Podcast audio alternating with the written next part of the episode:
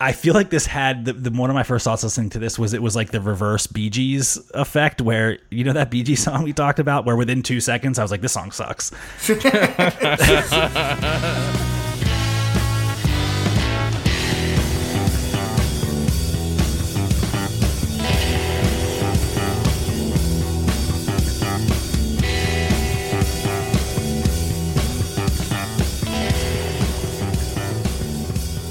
Hello and welcome to another episode of 1001 Album Complaints. It's the show where longtime friends and musicians get together to discuss a randomly selected album from Robert Dimery's book 1001 Albums You Must Hear Before You Die. Each week we do a bit of a deep dive of a new album, and at the end we vote on whether or not we think you actually need to listen to this album. This week, we've been listening to an artist who I think is most definitely known more for his personal life than his accomplishments, which I've come to learn are, are quite remarkable. That artist is Kanye West, or Ye, as he styles himself these days, and the album is My Beautiful Dark Twisted Fantasy. Before we jump in, uh, Rob, I understand we have a little bit of fan mail this week. What, what you got for us? Yeah, let's go to the old mailbag here. We've been getting some good mail. Sorry we haven't been more consistent with reading from the scads and scads of envelopes that stuff our box every week, but we try to be a little better about it going forward. So here's one from listener Beck. I didn't know your podcast existed until today when I saw that someone posted this episode on a Belle and Sebastian Facebook page. I love Belle and Sebastian. And this album, she means If You're Feeling Sinister, was the first one I heard as a 14 year old teenaged girl. Not depressed, but an angsty high schooler, so enough said. I found your review hilarious, and I couldn't disagree with anything any of you said, even your conflicting opinions. I loved how, even as you were ripping into aspects of the songs, you remained totally respectful and respected each other's opinions, and it made for a completely enjoyable listen. Loved it respect our opinions. that she actually listens was, to this wow, show? First of all, that was. I know that's going to sound like I made that up, but that is a real piece of listener. That's one of the kindest so. things anyone's ever said, and I, I was I even I wasn't even on that podcast. right, that might have been the reason. yeah, yeah, good, yeah good me point. either. So I think we're we're finding some uh, consistency here. I think the fact that any women listen to us at all is is actually very heartening and surprising. So I agree. I, I have one piece of counterpoint feedback. So, listener Bill writes, It would be really helpful if you had one guy on the podcast who knows something. well, you're not going to get that today, so. I'm just joking. He goes on, who knows something. if he if he would know something about hip hop. I'm listening to Gang Starr, and factual errors and lack of contextual insight is driving me crazy. So he continues, I just feel like the context of what rap sounded like in 1990 and 1991 gets a little lost, which, you know, is understandable 30 years on. But Step in the Arena, that's the Gang Starr uh, album that we covered, is a standout album according to listener Bill. It just isn't as good as the absolute best albums of the era, like Low End Theory or De La Soul is Dead. And for instance, Paul's Boutique was released only six months before the first pressing of Step in the Arena, so no one else was going this sample crazy at the time. So I just thought that was important to mention. That's fair. That's fair. I uh, well, I feel like I'm I'm being put on notice a little bit here since we are doing a hip hop album today. So yeah, it seemed appropriate. Dear listener, I got you, man. I got you. You probably don't. No, I don't. And, no, we probably don't. Get get ready, get ready for more, get ready for more uninformed opinions, I'm sure. But listen, we couch them that way and we love to hear from you the listener. I found that really interesting, so I recall on that episode, it was a few weeks back now, that we were talking about samples and we were comparing a lot to the other records of that era a little bit unfavorably, which this listener kind of admits is fair, but also mentions that the timeline is important to mind. So Paul's Boutique was a seminal album, but maybe that hadn't even reached the ears of the Gang Starr crew, for instance, right? So we love to be corrected. We love to learn more. We started this podcast because we want to learn about more about music that we love and and have more annoying musical anecdotes to trade between each other and other people who don't care as much. Yeah, bring it on. I, I, agree. If you if you have anything else, I'm sure the uh, mail is going to flood in after this episode. So feel free to hit us up at 1001 album complaints at gmail.com. Let us know what you think. On that note, if you like what we're doing, if you don't like it and want to tell us so in um, written form, or even send an audio clip of uh, yelling, that's fine too. we'll definitely play that. Oh yeah, if you want to get on the air, that's that's easiest path forward.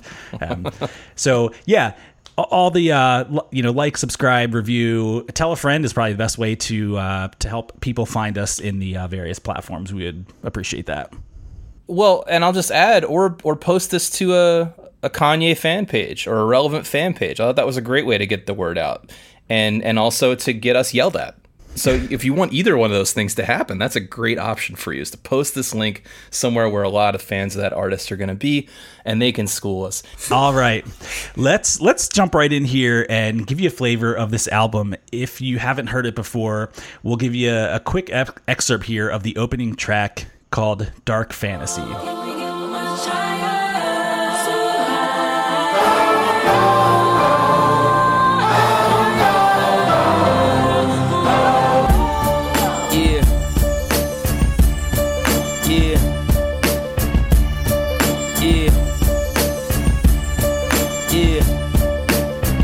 Fantasize about this back in Chicago. Mercy, mercy me, that mercy I go. That's me the first year that I blow. How you say broken Spanish, me no I blow. Me drown sorrow in that Diablo. Me found bravery in my bravado. DJs need to listen to the models. You ain't got no fucking Yeezy and Serato. No Yeezy, nigga? Stupid, but what the hell do I know? I'm just a Chi Town nigga with a nice flow. And my chick in that new Phoebe Philo. So much head, I woke up in Sleepy Hollow. Can we get much higher?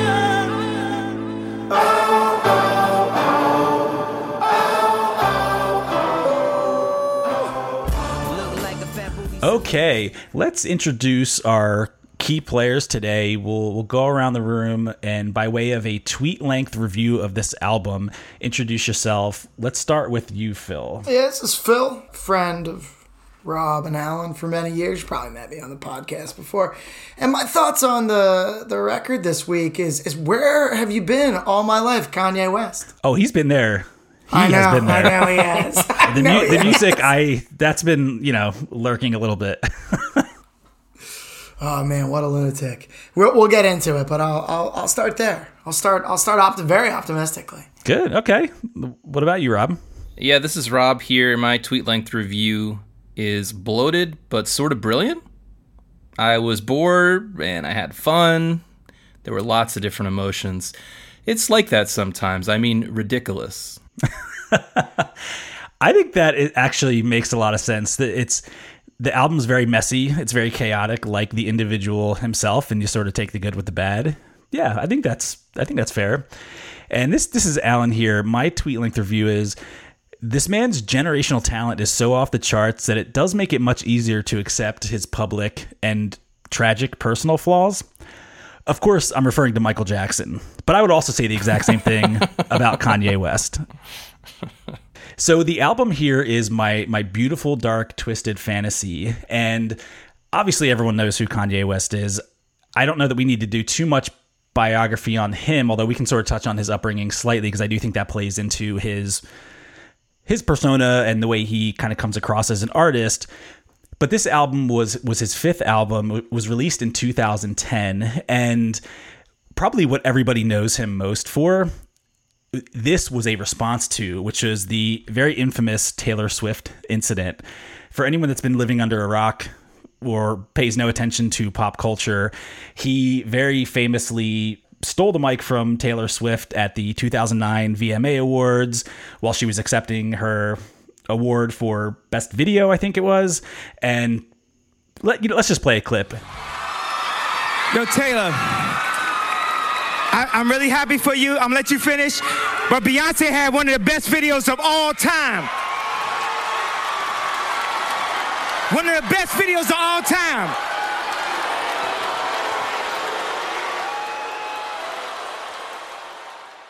So I think this incident was actually what, you know, by this point in his career, he was already an extremely accomplished producer. He's probably the best producer like on the scene, period. And by this point, had kind of built himself up into the best rapper um, against m- many odds, which we can kind of get into in a moment. But this put him in that like stratosphere of kind of worldwide jackass or buffoon. In fact, Obama even called him a jackass during a uh, during a hot mic in an interview. And this album was essentially a response to to that. Not a direct response not a direct apology but a a bit of a reflection for him. You know after that incident he went into a bit of a self-imposed exile he did some international travel i think he went to japan rome and, and kind of just cooled his heels a little bit Eh, Wait, after Obama dissed him? well after the the taylor swift Hot mic. incident Yeah, after Taylor The Taylor, Swift. the, yeah, the Taylor Swift was a shitstorm for him. Yeah. Of people wanting to cancel him and yell at him When, and all these did think pieces happen about what he. that was around the. That was over like a Beyonce record, if I recall. Oh, oh nine, and he That was, was okay. He- He was saying that the Beyonce Yeah. single ladies video, which was the black and white dancing Yeah, yeah. one shot, should have won instead of Taylor Swift, who I think was a relatively new artist at the time, but of course she also has a very devoted fan base, right? I- I- exactly and he was also i mean he was bombed on hennessy you know and he, he even admits that like he's seen just chugging like the entire night and so by the time he went up there uh, he he was definitely sauced and it, showed he did go on leno i think the next night and do a bit of an apology but he seemed a little out of his a little out of sorts at that point and so yeah that was the i don't think it was the obama per se but i mean when the president of the united states who's also a black man from chicago where kanye's from that's gotta hurt right so yeah, no, it's a good point. That's a great point. You know, great context. Well, I, I mean, I read he, yeah, he needed a break from fame and paparazzi for a minute, which is understandable on a number of levels, particularly when you're getting hammered like this. But just him dealing with fame generally. But I read that he went to Milan and was briefly like an intern at Fendi for like five hundred dollars a month, where he was just getting people coffee. what's fendi It's a luxury fashion brand. oh okay And at, at the time, he was saying that he was going to be more focused on fashion than music, and he was there was ideas out there. He said that he might give up music entirely and just focus on fashion. I was wondering why on his Wikipedia they referred to him as rapper, producer, and fashion. I don't think they said mogul, but fashion designer of some sort. Maybe he's done other stuff. I'm not very familiar with that side of his uh, portfolio, but um, I like how you had to ask what that designer brand was. I think our wives are quite different. well, your wife doesn't shop at uh, Goodwill and REI. so, yeah. So, in other words, I mean, he was he was pretty down and out. But but interestingly enough, he had he had sort of achieved the fame that he had always wanted. I, you know, he was he was by this point regarded as a, a superstar. Um, even Taylor Swift, when when asked about it afterwards, they said, you know, are you still a Kanye fan? And she said, well, yeah, it's Kanye West. You know, in her mind, it was you know, he was sort of larger than life. By that point, he was definitely a superstar in the hip hop business. He actually came up. He's one of these guys, and he, and he mentions this in his uh, in one of the songs that he's got two belts, right? And presuming that to mean he's got a belt in hip in rapping and producing, which sounds like it might be like it. Uh, a straightforward feat, but he came up as a producer and really had to barge his way into being taken seriously as a rapper. Um, in fact, when he got signed on to Roc-A-Fella Records to produce for Jay Z and others, he he was he was such a great producer at that time that they let him rap early on just as a means to keep him on the payroll to make beats for everybody else. But they laughed at him in, you know, he'd come in and try to uh, rap his beats. And when he left the room, you know, they would laugh at him because getting back into his backstory a little bit, he kind of grew up in like a middle class upbringing in in Chicago. He his mom was like an English professor at a local college and unfortunately I I think this kind of sucks but it I, I think he wasn't seen as like gangster enough early on in his career. He wasn't super profane. He wore polo shirts and and he was very like unorthodox, you know, kind of person and rapper and you know ultimately he you know took a shot on his own produced uh, the college dropout which is actually a, a really great album if you have a chance to, to check that out. Long story short he ended up going into hawaii for a summer and put on what he called a rap camp which he essentially just brought in tons of collaborators everyone from you know jay-z uh, Bon Iver randomly uh, elton john appears on the track. He he sought to really produce like an expansive highly produced complete opposite of like a minimalist album. And that's what he came out with here. I, I'm curious your guys' overall thoughts on this because this was like a bit of a revelation for me. I think everyone knows who Kanye West is, but I hadn't really spent a ton of time with his music. This was by far my first deep dive, and um, I came away with some changed sort of expectations. What would you guys think like overall of this album? I mean, you you've already touched on some things, Rob, as well. That I mean, I think I agree with. It's it's definitely bloated, right? But sometimes it's bloated in an almost like Steely Dan sort of like maximalist way, right? Sometimes it's bloated and it works. Sometimes it's bloated and it's bloated. I mean, at almost 70 minutes long, you know, I'm sure we could all agree like you could have trimmed some fat here. Um, but I think it's pretty great when it's working, right? Like, I think the really solid moments are really, really pretty amazing.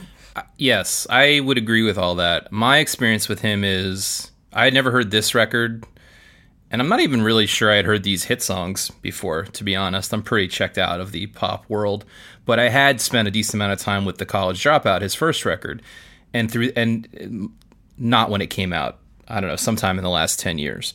And so from that, I got a little bit of a sense of who he was, which is someone who does really interesting production, uses interesting samples, creates a lot of interesting textures, things like that and so that paid off here. I, I heard more of that here, and that's those are the things I liked. But that said, art by committee is historically a terrible idea. So 70 plus minutes long, 70 plus celebrity cameos, and whatever the hell is going on with this cover art, like this, it has problems also. But yeah, I agree. The high points are really high. I I like him and I respect him a little more after understanding a little bit more about where he's coming from. And to go back to where he's coming from overall, I watched.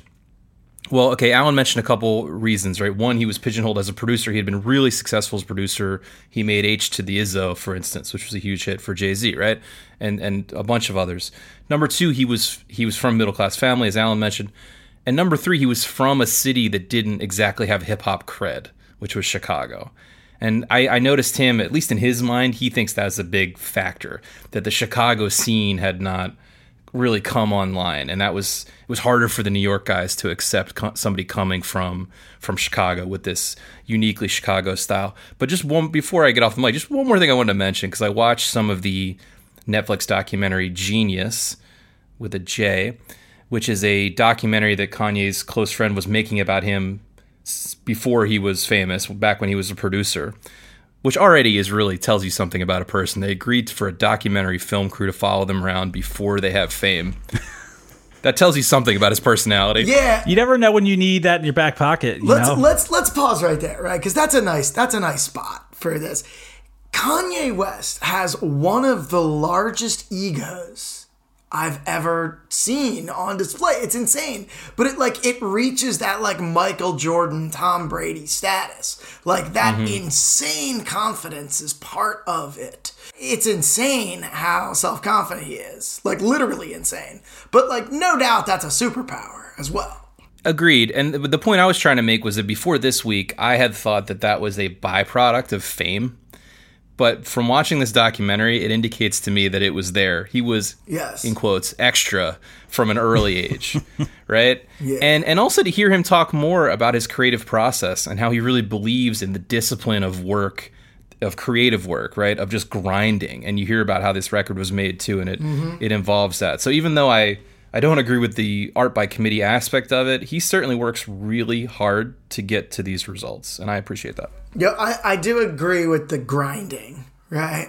Like I you should grind. Say what you want about the guy. He has busted his ass and it, to the point of, of of mania and I think, you know, I'm not going to play sort of armchair psychologist here, but I mean, he's got to be affected by some sort of mental illness. I think he even is is somewhat open about that, and possibly that has translated into his his work ethic but even coming up he you know because of those things you talked about rob like not having the the street cred from chicago he had to you know he just had to put in his time and he spent basically if he wasn't in school he was at home per, like learning how to make beats banking old, you know, just samples of old kind of soul songs and, and things that he thought sounded good so that he can kind of pull those out when he needed them. And, and I do think that's one thing that, you know, I think we talked about this a lot with the Beastie Boys episode that we did where you can definitely blur the line between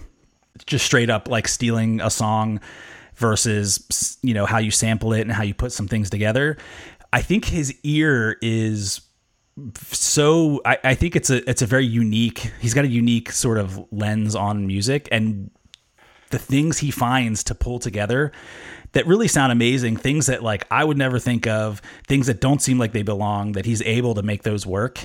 I do think a lot of that has also been through that that hard work. You know another aspect of his story was that as he was coming up as a producer, the way he made his living was was just by selling beats for like 50 to 75 bucks to local rappers. So he was just grinding. producing, producing. He just yeah, he just did it. And even with this album, he barely slept. He, you know, was meticulous. He was driving the people he worked with somewhat crazy with with redos and and all those production aspects that he probably could have said, "Hey, this is this is done." Yeah, the work ethic is definitely there. Well, they talk about some of these songs. I heard him say 5,000 man hours went into one of the tunes. It might have been All of the Lights. They talked about it like it was forging a sword, like beating Like it into Valyrian position steel. over time. yeah, again and again and again. Heat it up and beat it again until it's right. It kind of sounds like that too. It kind of sounds like that, yeah.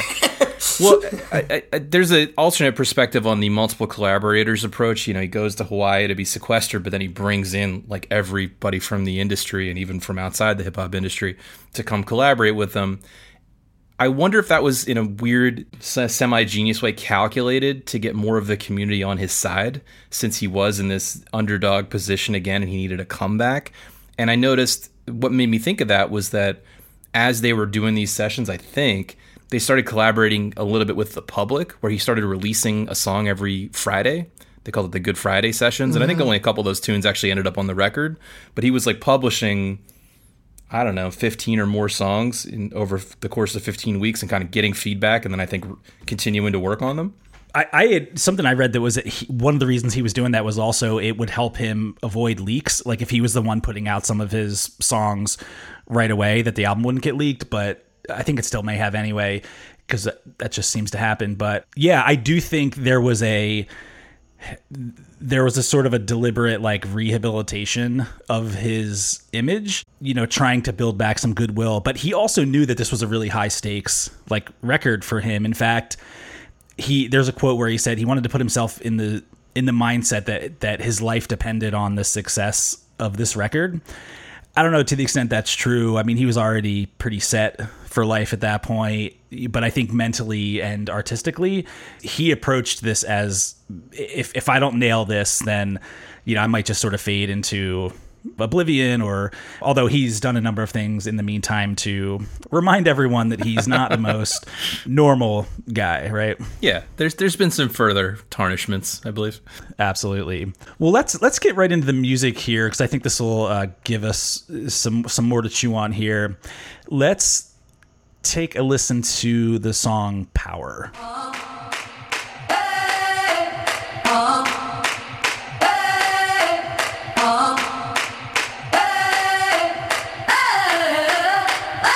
I'm living in that 21st century, doing something mean to it. Do it better than anybody you ever seen. Do it. Screams from the haters, got a nice ring to it. I guess every superhero need his theme music. No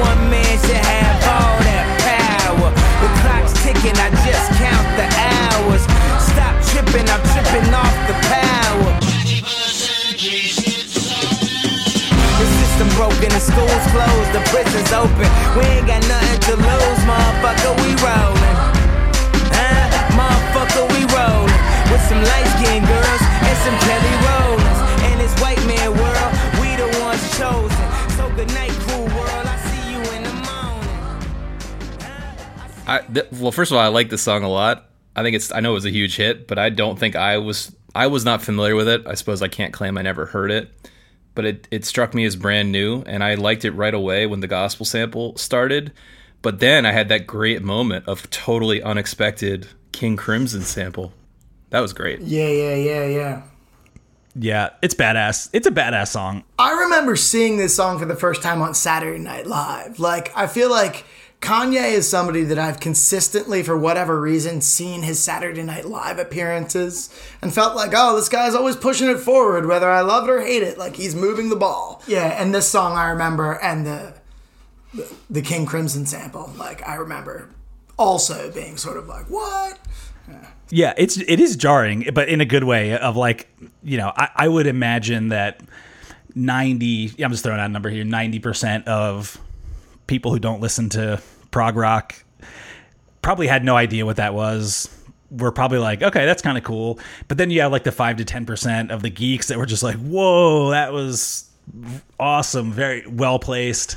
It's kind of obscure even for classic rock or even prog rock. It's not yes. It's it's kind of I mean, I know it was a hit back in the day, but still it's I feel like you could ask 100 music fans on the street, you'd get a lot of blank stares for 21st Century Schizoid Man. I always wonder how those how they felt about that or how you know how these like old school prog rock bands feel about you know, I mean obviously they they sign off on it, but uh, I'm always curious if they are are into that kind of thing. Well, they, and also we should say, sorry, I'm just thinking of this because somebody once played me, and I think it's the opening track on a different Kanye record. I forgive me, I don't know which one, where he samples Kid Charlemagne. I went looking for that. I know I've heard that, but I, I couldn't find it. Obviously, I didn't dig that deep. But I know what you're talking about. I wonder if that gets back to this idea though. So, Rob, you, you've mentioned a few times this like art by committee or like collaboration, and I wonder if that's where the breath comes from in this kind of music. Where and and I have to think that's an advantage. It's the network effect where you're bringing in all these different perspectives, and you know, I, I think it's probably unlikely that he had been sitting on this, you know, King Crimson line, but you know, I, I do think that when you have that committee it can sometimes like water down the vision but i do think that's where you can get some of these moments that you know may not have happened otherwise Well, I, I think you have to be fully in charge. The committee needs a leader, a clear leader. So I'm going to guess that when it worked well, it's because he solicited lots of opinions or creative input, but ultimately still was in control and, and maybe had some kind of underlying vision that was directing it. I think where it doesn't work for me is when it just feels like a cavalcade of modern hip hop stars on the track for no particular reason. And also the tracks themselves go on too long. That's my one complaint about this song is it's like a lot of the songs, it's Yeah, right, right around like four minutes. Like I it had goes into a whole note. other territory, and you're like, "Why'd you take it here?" Like, I don't know that we needed a whole other change of direction now. right. It's it's long. So and all a lot of the songs are long in that way. I, I sometimes wonder if there's like a commercial reason for that that I'm that I'm not like clued into as like hey the the longer your your album is the more traction you can get I'm, I'm not sure but I have definitely noticed all these songs really have a point with the exception of one I think that we're going to talk about I think have a very obvious end point and then it kicks back in and Right. just like all right I would think of that as openly defiant to a lot of the mechanisms of the music industry, like radio play or even the creation of music videos. I mean, every a music video that you're going to make or any film, you know, basically made like films, every second of tape you need is going to be more expensive, right? So it's just going to be harder, not to mention just holding someone's attention span for that long or getting radio stations to play it. So I always saw it as sort of a defiant action on Kanye's part and it may be a way to try to automatically get listeners to categorize him in a different category that was not a pop artist, that was that was a significant artist with a capital A. Yeah, I think that's a fair point. He's definitely unconventional. I think some of his earlier music is a little bit more accessible than this, but he, you know, certainly by this point, very unconventional, very much an individual. But I, I, I do love this song. I had heard this song many, many times before I knew it was him, only because that beginning part, the yeah, uh, I feel like that's been in so many like action movie trailers or like movie. I, yeah, I thought it was in like a shoe commercial, like a sort of inspirational shoe commercial, possibly, or like a exercise equipment commercial. You know, like an Under Armour commercial or something. Yeah, it's it's a very it's I think it's one of those well known sort of intros, but I, I also one thing I liked about the song, I mean, aside from being like huge, anthemic, triumphant, I, I think it it's you know it's a horrible pun here but like it's a very powerful song i feel like this had the, the one of my first thoughts listening to this was it was like the reverse Bee Gees effect where you know that Bee Gees song we talked about where within two seconds i was like this song sucks yeah, yeah. i was like within the first two seconds like damn you got me like i'm i'm in i'm in for the ride I agree. I agree. And it's there's a little bit of irony here because he's trying to reinvent himself, and yet this kind of gospel fueled sample, gospel choir type sample, is what I kind of think of him as known for. Like dipping into that realm of music. He used it very successfully on his first, what I assume is his first big hit, Jesus Walks. I, I, sort of just naturally associate that sound with him. So it's surprising that it's surprising. But it, yeah, it works great. It's a really successful track. Agreed. And I think I think this one in particular of all the songs shows his like producer chops. Like even if he didn't rap on it at all, I think shows that other side of him that's like, hey, I'm still you know, I can still do this and do the rapping at the same time. Lyrically, I think the song also is the first song I feel like where he gets into this this theme that is persistent where he like he seems to think of his fame as like it's like a sand timer, right? Like he he is both like hugely egoic, but seems to like hint at this fear, this fear that like I will die and I will lose what I have. Or, or that he, I, I agree with that. I also kind of read it as in this song and, and some of the other songs as well of like, I've created this monster that I can't necessarily control, and Yeah, everything yeah, I yeah. do has could potentially have some really like catastrophic kind of consequence because I wield this power that that I probably shouldn't have, but I do, and I don't know how to control it. So I don't know. I, I might be getting too much into like English professor territory here, but I do think there's a lot of like of that vulnerability um, on this album as well. Yeah, I think I think there's a lot of sort of self-questioning. Yeah, and that that makes it endearing for sure.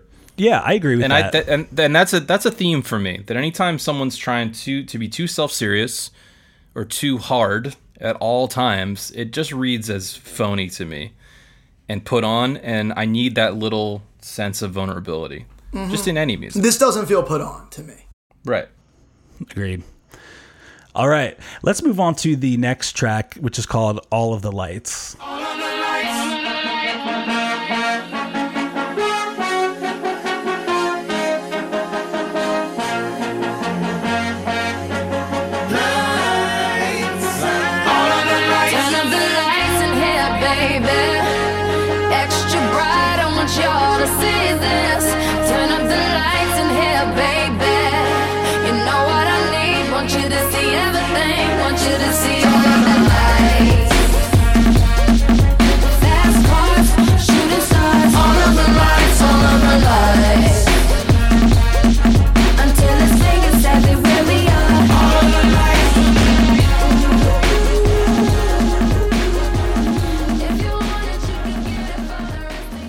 Okay, well, here we are on the other side of the coin. I think this is grandiose bullshit, and is pretty much everything I dislike about modern pop music encapsulated into oh, d- sorry, encapsulated into like a 17 minute song or what feels like a 17 minute song.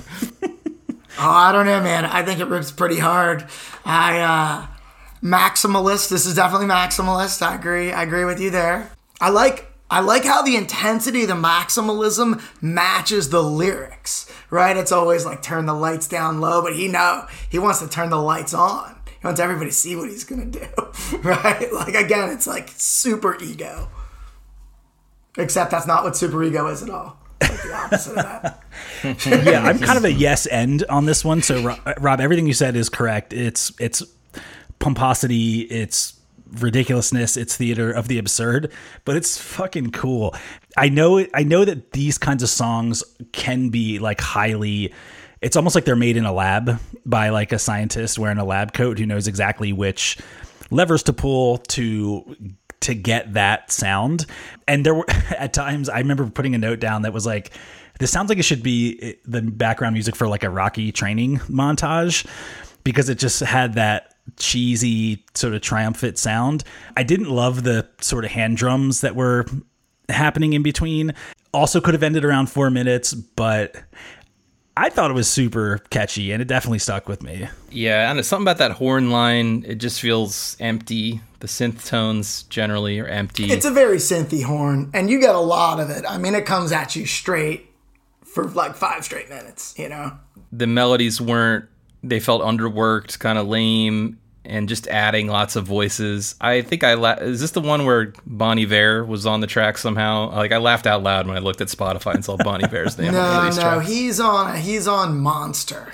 He And was on a couple of them actually. I don't I, I don't know if he was on this song. You know who was on this song though was Elton John. Oh, yeah, let's talk about that. So is that that's him in the piano interlude, which is separated out to a separate track, I think, right? Or maybe somewhere else in the track too, but the the thing that the track that precedes it, I believe, is him playing piano. And then my question is, why did they separate him out into his own track? Instead of just mashing it all together into one track, because he doesn't have a problem with long tracks that go through multiple movements. I would guess the answer to that is because Elton John did not physically show up He did. in Hawaii. He did. He did. I heard the story. He was there with everybody else. Well, I don't know if he was there at the same time as Rick Ross, but he was there. Yeah, no, I think I think Rob's right. Like I, I can't speak if he was there, but it, it definitely was not a like correspondence course type of album. Like he flew these people in. He booked every studio within Avex Studio. Oh yeah, I mean, I, I saw like you know he's renting out all three rooms for like a week at a time, twenty four hours a day, right? So yeah. Well, I heard, I don't know, I can't remember what Kanye's buddy's name is, Malik or something, like one of his production partners or whatever, but he was talking about bringing Elton John in and how everyone's laughing at him. Like Elton John, like what are you, what are you doing, bro? this guy's in hip hop, and he's like, dude, you don't, you don't understand any music. This is music, baby. Like he had the vision for it, you know. Yeah, but all these other dudes are sitting around smoking blunts, laughing at him. He's like, you can't bring in Elton John, but we got this King Crimson shit on the back burner that's tight as fuck. right, exactly. Yeah, Do you do you think it's Elton John playing at like the three minute mark when like the when the Crossroads guy comes in? Because that's a fun part for me. You know what I'm talking about when it turns into like a Bone Thugs and Harmony song. I think it is. Like I, I'd have to go back and listen. There, that that's another part of of one issue I have with this album that we're we're hammering quite a bit is it, it's it's so chaotic and there's so many things happening that whenever I saw these cameos, I tried to listen for some of them and I couldn't always discern who was doing what because there was just this like cacophony. So I actually don't know, but we can we can drop that clip in to uh to get a sense.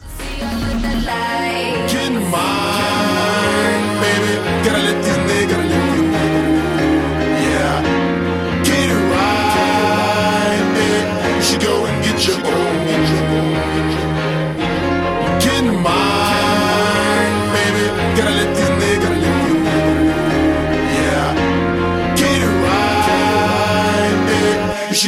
Get your own. I forgot about the Bone Thugs part. I, I did like that part. But you're right. There's just so much going on in these songs. I doubt that some of these vocalists can hear themselves in the final mix, right? and I the the impression I got from hearing people from hearing Kanye interviews and stuff is that he he just had so many people coming through doing verses, doing different little parts. Probably this is what Elton John's thing was like is that he played in a bunch of parts on the song and then the performer leaves, Kanye figures out how to put it together, or Kanye and his team, right? And the result is that he's got all this stuff in his vaults. That's what they were talking about in this interview. Like, oh, the all the verses, all the extra snippets of performance that Kanye has in his vaults. He could just keep making music just based on that pre-recorded material, like indefinitely. Just like hard drives and hard drives of Pro Tools sessions. Right. So to be honest, it made me wonder if they cut Elton John out. I'm not sure they actually cut him out, but I, it made me wonder why the interlude was separate from the rest of the song, given his predilection for super long songs was like a royalty thing. Mm. Mm. Like this song, if this song's going to be the hit, then I don't have to pay Elton John. If maybe I don't know. Right. Well, if you're paying these six other people, You got to think of it strategically like that, you know? Well, yeah, and there's also an orchestra in the, that, that beginning part. I don't know if they come back, right? So maybe, yeah, maybe it was a way to. Yeah, because it wasn't just Elton John. Among the other credits on here uh, or featured collaborators, John Legend, Alicia Keys, Drake. So these are not like lightweights. I defy you to find where Drake is in this track. oh, I had a fucking idea. uh, okay, speaking of uh, super collaboration madness, let's listen to the track "Monster." Just another lonely night. Are you willing to sacrifice your life? Bitch, I'm a monster, no good blood sucker. Fat motherfucker, now look who's in trouble. As you run through my jungles, all you hear is rumbles. Kanye West samples, here's one for example. Gossip, gossip, nigga, just stop it. Everybody know I'm a motherfucking monster. I'ma need to see your fucking hands at the concert. I'ma need to see your fucking hands at the concert. Profit, profit, nigga, I got it. Everybody know I'm a motherfucking monster. I'ma need to see your fucking hands at the concert. I'ma need to see your fucking hand. Uh, the best living or dead, hands down, huh? Let's talk more here right now, huh? And my eyes more red than the devil is. And I'm about to take it to another level, bitch. None of who you going get, ain't nobody cold as this. Do the rap and a track, triple double, no assist. And my only focus is staying on some bogus shit. Arguing with my older bitch, acting like I owe a shit. I heard the beat, the same raps that gave the track pain. I I put this on our list because it's I've seen a lot of people refer to this song as like one of the standout tracks. I do think it's a standout track because it's just so bizarre, but it's just it's a straight rap onslaught. Like this is I think what Rob what you're talking about and I always picture like these like Super Bowl halftime shows where somebody comes out and raps for like two verses and then another celebrity gets trotted out and then someone else gets trotted out. That's what this song kind of felt like to me. I mean, you have like Kanye, Jay Z, Rick Ross, Nicki Minaj, who this is apparently her her breakout uh, kind of appearance in in in, in this work, but I, I really didn't know what to make of, of this song. So I felt similar, kind of similarly to All the Lights, which is it, I get it. A for effort. It's a swing for the fences approach, maximalist approach to making tracks. But this is a hard listen for me. This is not. This is a hot. This is even messier, a hotter mess than than my last complaint about the track. I see now that this is the one where I laughed out loud when I said Bon Iver somehow was credited on this Yeah, track. yeah, yeah, yeah. I think that's Bon Iver at the beginning. I think the very in the intro is like a singing part, and it's all like digitized. I, I would guess that's Bon Iver. Intro, outro, second coda, fifth verse. Who verse. cares? I'm like literally. I wrote that. I, I was groaning and looking at my watch and go, or looking at the clock and going, "There's still three minutes left on this song. Like, what is going on?" Which is how right I now?" normally feel a minute into a Bon Iver song. So I guess it's uh, I, I definitely, I'm fair with enough. you guys on this one. I mean, this is just like Jesus Christ, and it just keeps coming, and it's like, I don't think any of it's particularly good. Um, is you're saying this is like Nicki Minaj at like three and a half minutes? yeah. Yeah, and I do think she, the Nicki Minaj verse has personality. Totally. Yeah, yeah, I, yeah. I, I did take note of it. It reminds me at times a little bit of like the ODB verses on the first Wu Tang record, where she kind of swings into singing and rapping in and out. Pull in a monster automobile gangster with a bad bitch that came from Sri Lanka. Yeah, I'm in a tanka, color a Willy Wonka. You could be the king, but watch the queen conquer. Okay, first things first, I'll eat your brains. Then I'ma start rocking gold teeth and fangs. Cause that's what a motherfucking monster do. Hairdresser from Milan, that's the monster do. Monster Giuseppe Hill, that's the monster show. Young money is the roster and a monster crew. And I'm all up, all up, all up in the bank with the funny face. And if but my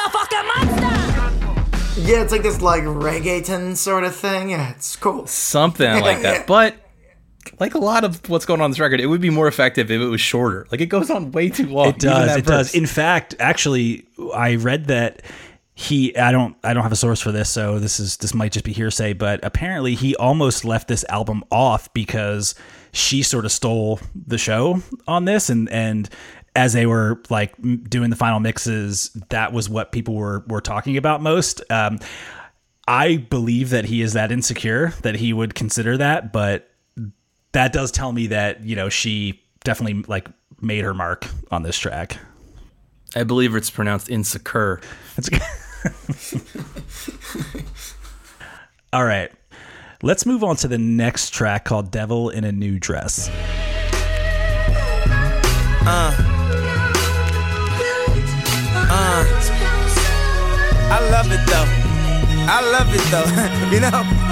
Uh. Put your hands to the constellations. The way you look should be a sin. You my sensation. I know I'm preaching to the congregation. We love Jesus, but you done learned a lot from Satan.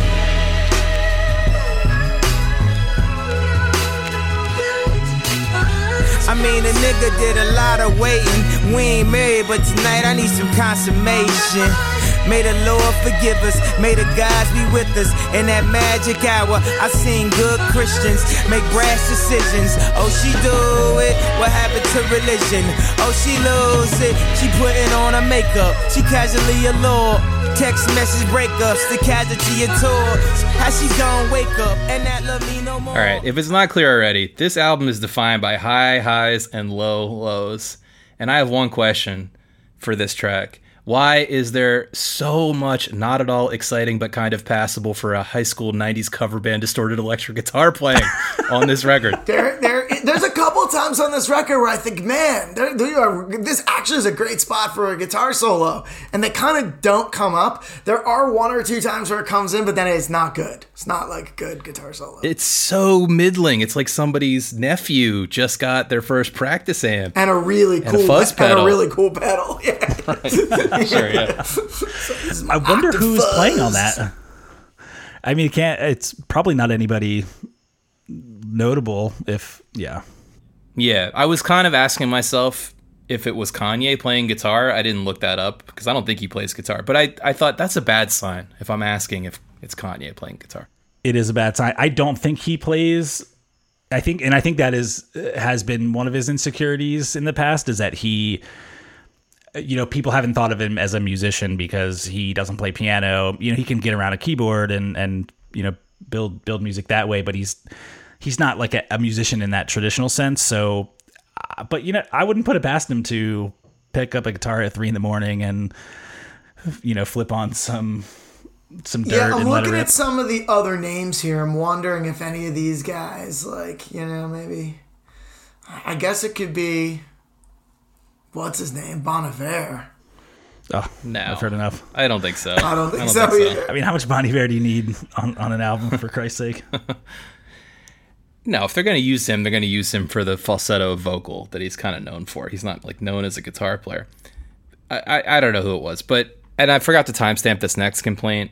But when he vamps on the Satan, Satan, Satan line, is he doing a church lady impression? What is that? The Congregation, we love Jesus, but she done learned a lot from Satan. Satan, Satan, Satan.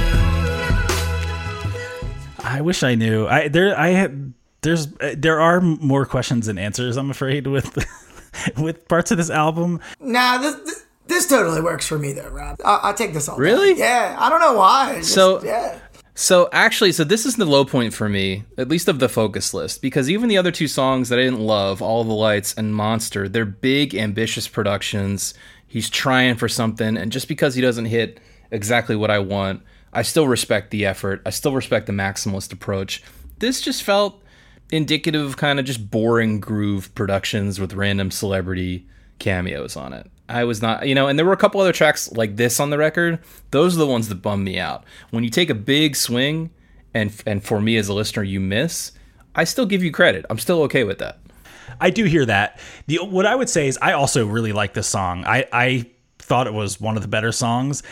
and I think it could have been because it was a little bit of a breather between you know, like you can't just go balls to the wall like the entire time and I think it was a little bit Well, of you could you could just drop some of the songs outright. you definitely could. That's uh, apparently he was not aware of that option. Right. but I think for me, like, yes, this does play as like a bit of a standard, just kind of groove driven track. But I thought the the beat, which in hip hop, I guess refers to also not just like the drum beat, but the the hook, you know, sort of the melody. I thought the beat was really good on this. Like, I yeah, thought do you know where this is sampled from? I don't know who it is, but I mean the bass line. This is a fucking great bass line. Like I can see Mm-hmm. this being something that I just pick up and play. You know, as I'm uh, just picking up the bass and like noodling around. I I thought it was. I thought the groove was that good that it it definitely made the song for me. It looks like it's Smokey Robinson's "Will You Love Me Tomorrow." I don't know that song, but I'm assuming it has a great bass Uh, me neither. Me neither. But that's what's on whosampled.com. I'm I'm sure it's dope. Yeah. All right. Let's move on to the last track, which is a track called Runaway.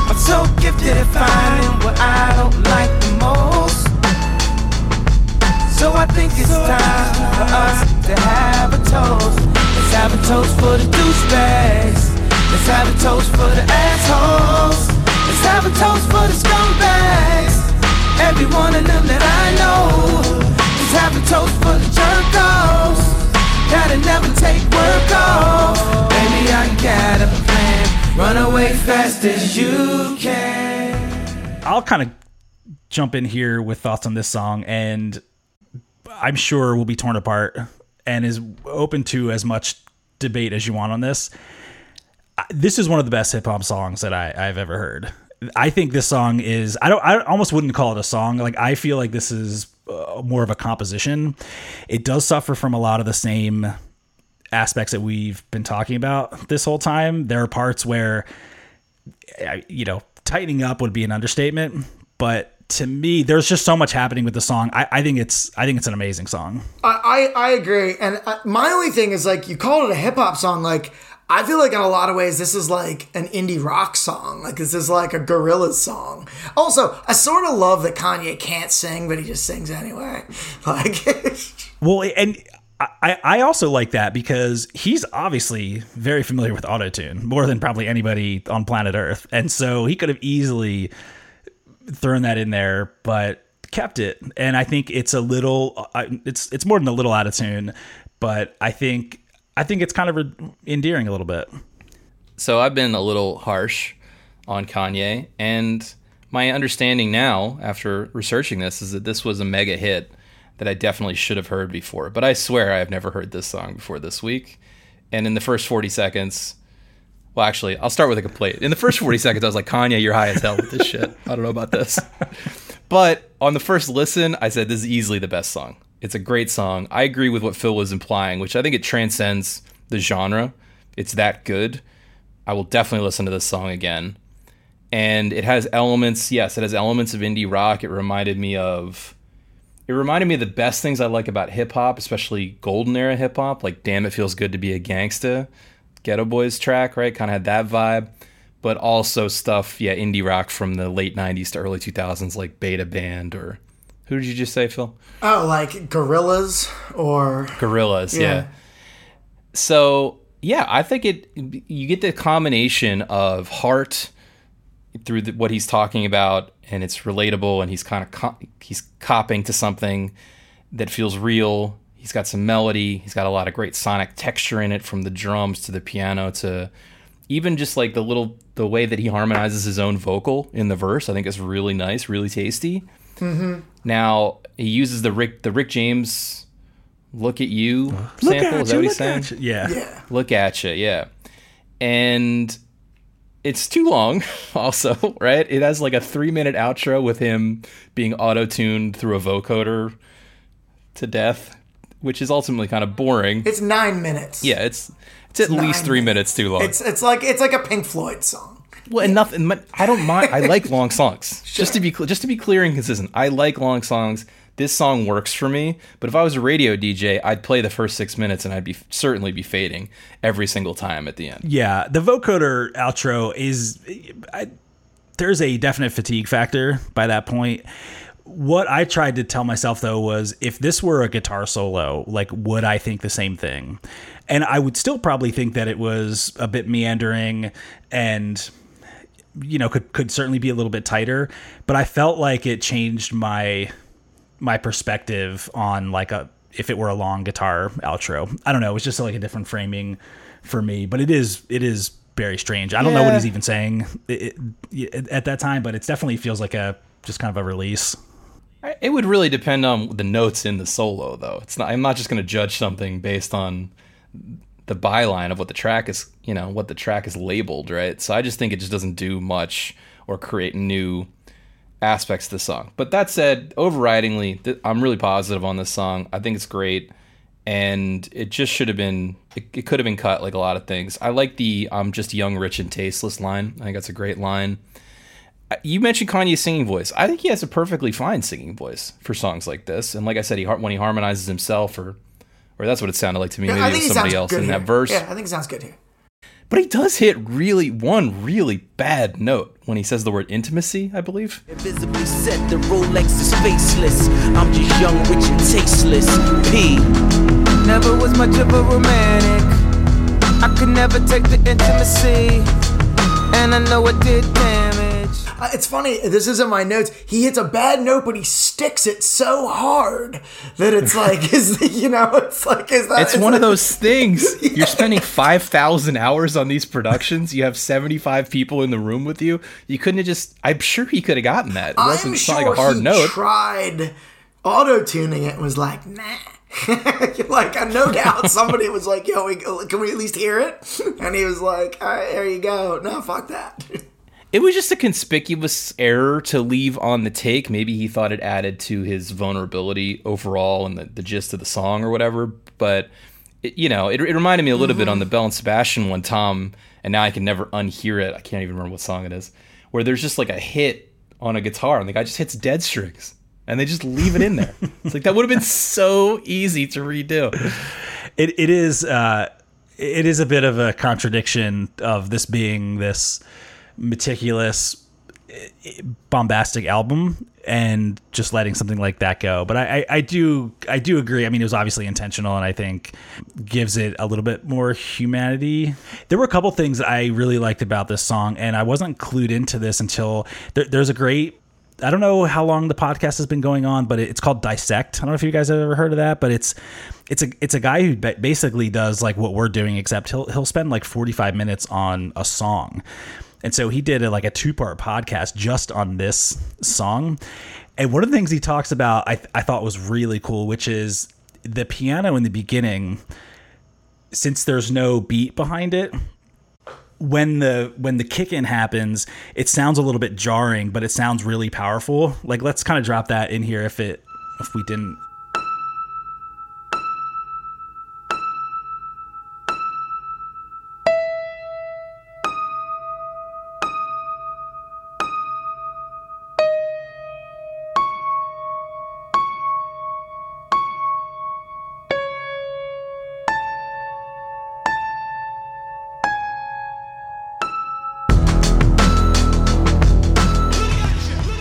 once that kicks in and the piano keeps going, the piano hits on the two and the four, right? And so what this guy did was he he sort of rearranged it and and played it on the one and the three, and it sounded way different and way less like impactful and effective. yeah. So, you know, and obviously when a piano's coming in by itself, you don't know whether it's the one, the two, you know, you're just like it sounds like the one because it's the first note that's Uh-huh. hit. So I think I think those kind of like subtleties are are all over this album and I wouldn't have picked it up from like a musician's perspective, but hearing somebody explain it like that and then kind of knowing why that impact is happening like subconsciously to me was was uh was sort of eye-opening. No, I, that makes sense. It's like you know we talked about this when we covered the police. Like that's a trick they do a lot, right? Where like they're a little more active. It's coming at you a little harder, right? But they'll have a guitar part or a bass line that sort of kicks the song off, and then the drums come in sort of sideways feeling. And this definitely had that effect. I also noticed when I went to like learn this on keyboards, my instinct was to play the the part twice as fast, right? And it was sort of, you know, it wasn't until I brought in the other hand that I was like, oh, I never should have been going that fast, right? Because it's, uh, I'm picturing Phil sitting there learning this on keyboard just going ding ding for like f- 4 minutes straight. yeah, yeah. yeah. Yeah, I no, I I appreciate it. Just to be clear, I think the intro was successful because it paid off into into a good kick in, and I agree that is a tasty little trick where a riff is you don't know where the riff goes in the measure, and then the drums tell you where it goes in the measure, and it subverts your expectation a little bit. I think a lot of bands use that, and it's used well here. And I liked how you know listeners won't know this, but on the text string, this kicked off a fun little exploration of other tracks called Runaway, including a Jamiroquai song and a Del Shannon jam. So yeah, you know this has got a long lineage. Don't go publishing a new song called Runaway unless it's really really good. Unless it's Runaway Train, in which case just stop entirely. uh, awesome. Cool. Well, I think we've covered a lot of ground here with some of these individual tracks. The last thing that remains is to inform you, dear listeners. Hold on one second before we before we vote. We haven't touched on the cover yet, and I feel like I gotta yeah, get yeah. one more. All right. The judge has to hear this bit of testimony, which is this sucks. this cover sucks. And I heard the artist speaking about it talk about pretentious BS. This is a paraphrase, but the artist said something like, the cartoon is a very bizarre weapon against the intellectual concept of what our supposedly high art society is about. That idea of an interracial couple on an album is something that had never been done. And to use a childlike way, they had to ban it. The subject was too politically charged. They had to ban it. What are you talking about? As soon as I heard, heard high art, I, I was out on that on that quote in general. Yeah, yeah. It, I mean, I find it pretty interesting visually. I was a little confused why it was like blurred out. I don't really see why it was blurred out. I've seen much more offensive things that, you know, weren't pixelated. I can see why it was blurred out. But yeah, I mean, it's not it's not like beautiful. Yeah, I mean, this is something that I would expect to find for like five dollars or less, like floating around like uh, Goodwill. It looks like art section. Phil, you've been sending around these like AI generated Yeah, yeah, yeah. like yeah. images that you just put in keywords and it just spits out. It kind of I thought it looked if you had put like Folk art. inter- interracial, you know, demon sex. Yeah. that that's what it might spit out. Yeah. All right. I just it didn't feel like you're not going to convince me that a lot of thought went into this. A lot of thought went into the rest of it, a lot of hard work, a lot of creative discipline, not into the cover. I'm sorry, I can't be convinced of that. I, I think I'm with you there. I, I think sometimes it's possible to just read into something a little too much or, or try to over interpret. Yeah, I, I, I found very little redeeming on that front. So, dear listener, let that uh, be a, a uh, mitigating factor in uh, in the decision making process here. Which we will begin with you, Phil. Do you think this belongs on the list? So I just want to mention before I, I deliver my final vote that there is a lot of cuttable junk on this record. Like I honestly, I mean, I know we're not gonna dig into them, but like we we could cut like any three of the last four songs, right? It doesn't matter. I'm also just not sure that the first two songs matter either. It's almost 10 minutes of music. So I mean, honestly, I'm gonna listen to this like tomorrow. Like I'm totally hooked. But and yes, and yes, this does belong on the list of 1001 albums you should hear before you die. But that's a yes, but because man, there, there, there, it is very bloated.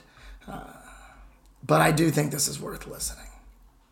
So I've been hard on Kanye and on some of these tracks and on the bloat that we all more or less agreed to. But I would have to agree that this is a must listen. I'm happy I listened to this, and furthermore, I'm not done with this. The tracks do not hang together, but I think that was definitely by design. It's a variety pack, it's got a lot in there. There's certainly a lot of layers to what's happening, and it doesn't have to all appeal to me. That's perfectly fine. But I like the ambition, I like the creative expression, just the trying things approach. And I totally believe that this uh, I'll speak a little bit out of my depth here, which is to say that a lot of modern music isn't even trying to take chances and be innovative. And Kanye, certainly on display, based on this evidence, is is really trying some things, and I really appreciate that. I agree. Yeah, I think that was really well said on, on both fronts. Um, if it if it's not obvious, it's it's a definite yes for me. I think you know, one of the things that I've enjoyed the most about doing this podcast is being confronted with a change in in the way I see music or changing the paradigm of what I think constitutes good music. And th- this has been like a, a find for me, really, because in my head, like I've always, I've always known that people in the business, people in hip hop, consider him like the goat, you know, like one of the greatest to ever do it. I've never really been able to tell why that is. I still am not going to go as far as to say that's the case because I just don't have the like the history behind me, but I now at least get a window into like some of the things that make him like a really unique artist and a really talented musician. I think his his vision is very unorthodox and I think he he's going for things that do not seem like they would make sense together. But when they come together whether it's through you know his single vision or whether it's his his committee or his collaborators I think it just works and I think it sounds really good and it's different. And I think whether you like him or not as a person I this is arguably his best album. And I think for you know for all those reasons it's it's definitely a must listen. It's it's not for everybody. I think some people might listen to it once and be done with it. Um, I'm also not done with it, but I think for all those reasons, it's uh, definitely belongs on the list. Full full approval, Kanye. You did it despite despite yourself. You you made it on onto the list. You were finally redeemed from stealing the microphone from a young Taylor Swift back in 2009. So, all that leaves us with now is to figure out what we are going to listen to next week. Without Tom, did he bestow the Albinator to you, Rob? That's right. He shipped it over to me encased in dry ice, and I've just unwrapped its outer coating here and um, ready to, to fire this bad boy up. So let's go ahead and see what our listening week is going to be like, our homework for next week. The album we will be covering next week will be, drumroll please, The Mars Volta, De-Loused in the Comatorium. Ooh. Interesting. I heard recently that is that the one that Flea was on? Am I like thinking of? Like I think he might play on that. Yeah, that sounds right. And I think they're on tour again now. They broke up for a long time, and they might be on like a reunion tour now. Well, I know that one of their other bass players, who was like, I want to say his name's like Juan Al Alderete. He was like a longtime bass player who I think he like almost died in in some kind of like motorcycle accident or something. Yeah, they're they're they're pretty prog, man. They're they're out there. I think this is another. I know this to be another ambitious album, but I have to admit I don't know much about its creation, or I'm, I'm not super familiar with it myself. So I'm excited to dive in. I think that's going to be an interesting one. Um, going going back to another uh, sort of probably complicated, messy album, but uh, it'll be a, a curious listen. Well, in the meantime, we'd love for you to let us know what did we get right, what did we get wrong. Do you agree, disagree with our opinions?